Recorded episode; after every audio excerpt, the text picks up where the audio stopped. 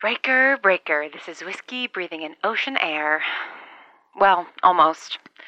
I'm still about 70 miles from Virginia Beach, but I swear I can smell the salt on the air.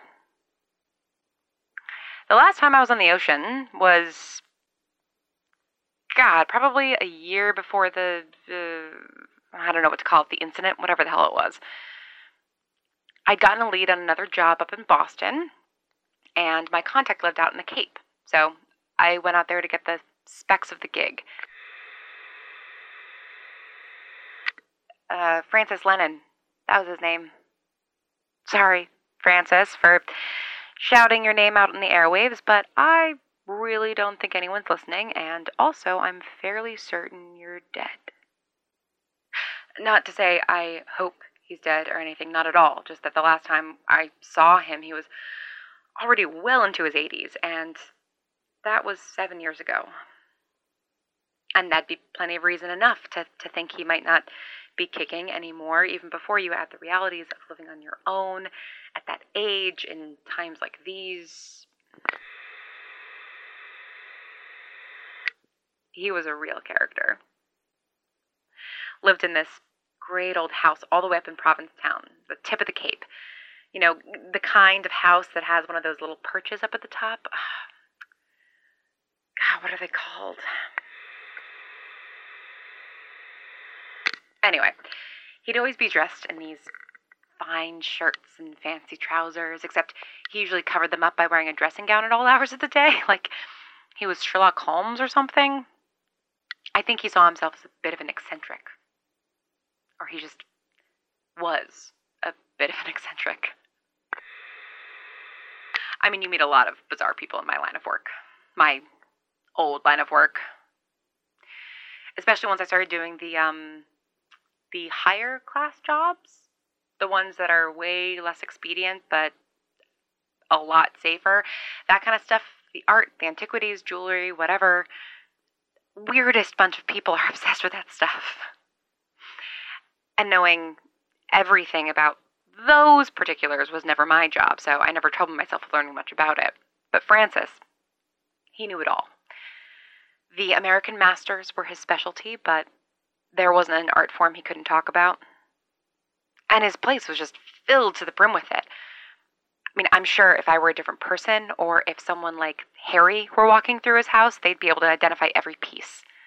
I wouldn't doubt that his collection was worth seven figures or more. Maybe that's why he only ever invited me when he had a new lead, instead of Peter or whoever. He knew I couldn't care less about what he hung on his walls. I'd listen when he told me all about his newest acquisition, but I wouldn't try to one up him or sneak something out under his nose. He was a good man. An odd dresser, fast talker, and he'd put a dab of hot sauce in his iced tea, which I always thought was pretty foul, but he was kind. I don't know if he really had anyone. He lived in that house all by himself, and he only ever saw him once a year at most. But I'd always go up with the intention to be out the next day, and inevitably, it'd turn into a whole weekend. He'd make me eat steamed clams, which I hate, and show me the new hobby he'd picked up. I think the last time it was um, It was stained glass, stained glass. He'd walk along the beach and find bottles or bits of sea glass, break them down or polish them up, and fit them together into some kind of pattern that he'd then solder together.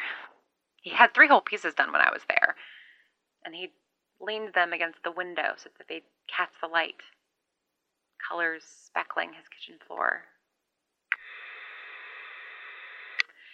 It was October, I think, when I was there.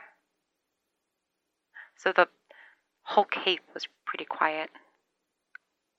All the summer folks long gone, and we went out and had hot toddies on the beach.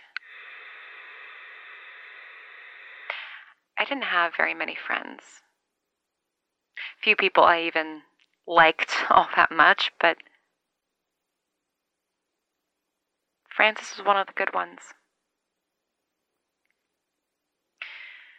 Francis, wherever you are, I hope you're enjoying yourself. I have no doubt that you are. And it might not be a hot toddy, but I'll make sure to drink some of the bourbon I've got when I get to the beach. In your honor.